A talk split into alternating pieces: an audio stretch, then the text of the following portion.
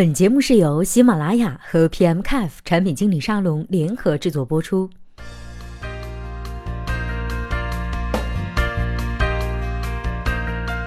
Hello，大家好，在今天的节目里呢，我们来分享一篇干货，题目叫做“日留存、周留存、月留存，究竟怎样才能让更多的用户留下？”今天的这篇文章的作者呢是罗曼罗。好了，话不多说，我们来看今天的这篇文章。刚刚过去的七夕节呢，很多人想知道的是如何月下留人醉。罗曼罗也在研究留人问题。不过我说的是延缓用户与 App 分离的时间，实现用户终身价值的最大化。一款 App 和它的用户会经过相遇、相知。相恋、相离四个阶段，每一次亲密接触呢，都存在分离的风险，因为用户稍有不满，就有可能卸载掉 App。今天呢，我们就来讲讲如何获得更多的相恋用户，并且尽量延后分离的时间。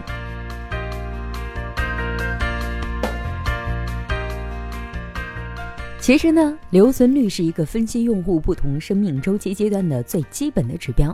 我们可以通过日留存率来判断新用户留下来的意愿，通过周留存率来判断忠诚用户转化比例，通过月留存率来判断产品的生命周期，从而合理规划产品，提高产品的价值。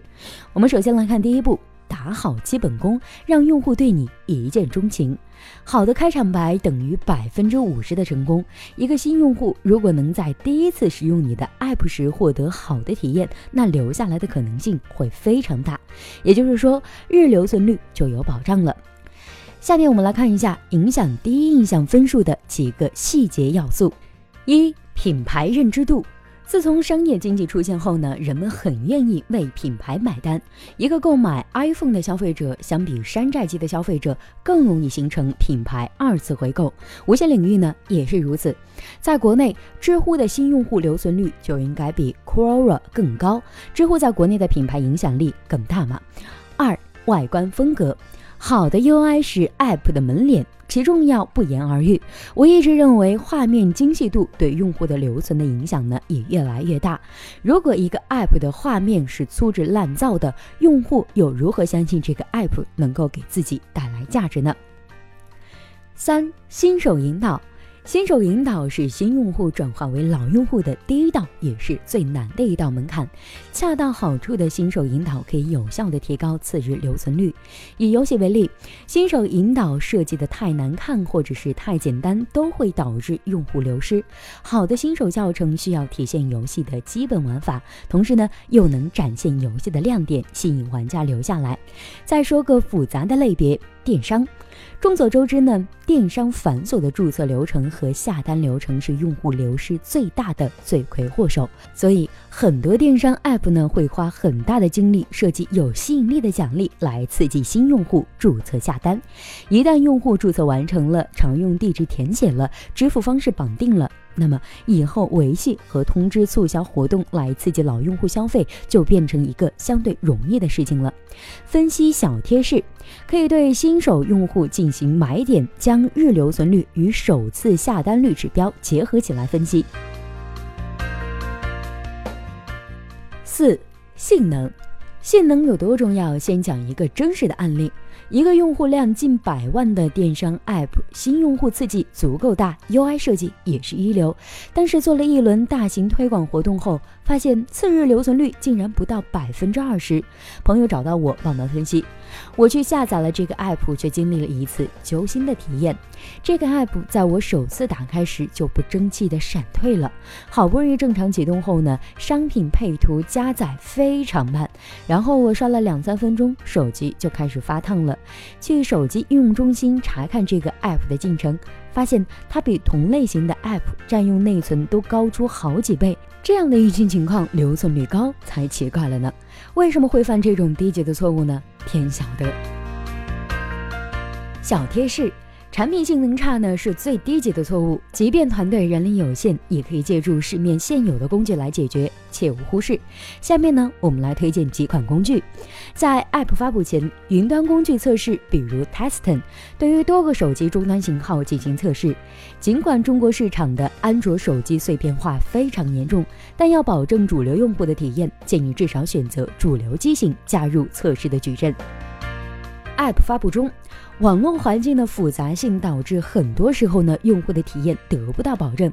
大家可以使用市面的 CDN 服务，比如阿里的多媒体服务，来提高真实网络环境下图片或者视频的加载速度。最后，App 发布后。当做好前期的测试、多节点部署之后呢，我们还需要实际监控不同城市、不同终端设备、不同运营下面的响应时间、崩溃率、网络错误率等性能指标。在这里呢，我们来推荐一款移动应用性能监控的工具——听云。五推广，这里呢多说一句。评估渠道用户的质量，并不是说让你购买的渠道用户越优质越好。关起门来说，低质量用户的存在也是有道理的。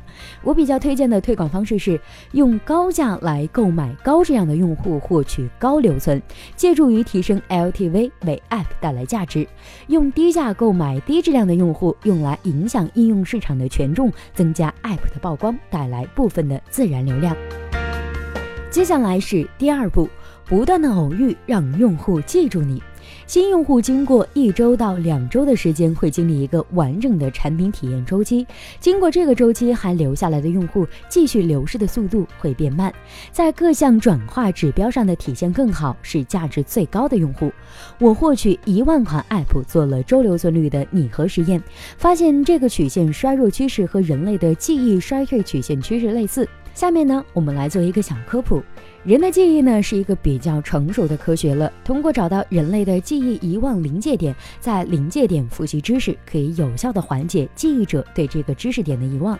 如果将这个研究成果应用到 App 留存率上，我们可以通过一些产品的设计和运营手段，结合合适的场景，在记忆临界点加深用户的记忆，降低用户的遗忘，帮助新用户转化为忠诚用户。一。App 社区内，以理财类的 App 为例，用户可能产生理财需求时，想不到手机里的安装过的理财 App，等到看到这个 App 时呢，购买冲动早就消失了。如果构建 App 内社区，运营人员定期整理理财资讯，强化品牌，促进用户在社区里的交流，App 被打开和被遗忘的频次就高了很多。小贴士：App 外社区可以通过品牌的传播获得新用户，App 内社区可以提高用户留存率。聪明的创业者根据需要来进行社区的合理规划。二、推送合理的推送呢，可以刺激用户的活跃，提高留存率。按照记忆曲线的理论，运营人员呢应该在次日。三日、七日这样的遗忘临界点重点推送。另外，别忘了设置冷却时间。冷却时间呢，就是二次推送的最短时间间隔，避免频繁打扰到用户。小贴士。运营人员在推送每一条消息的时候呢，都应该考虑用户的实际场景，这条消息是不是用户正好需要的？通过用户的使用频率、付费金额、距离首次付费时间等维度，把用户划分多个用户群，针对性的进行新客引导、新客品牌灌输、忠诚用户维护、流失用户召回等。三、打卡签到的设计。每日签到可以有效的拉动用户的活跃，提高留存率。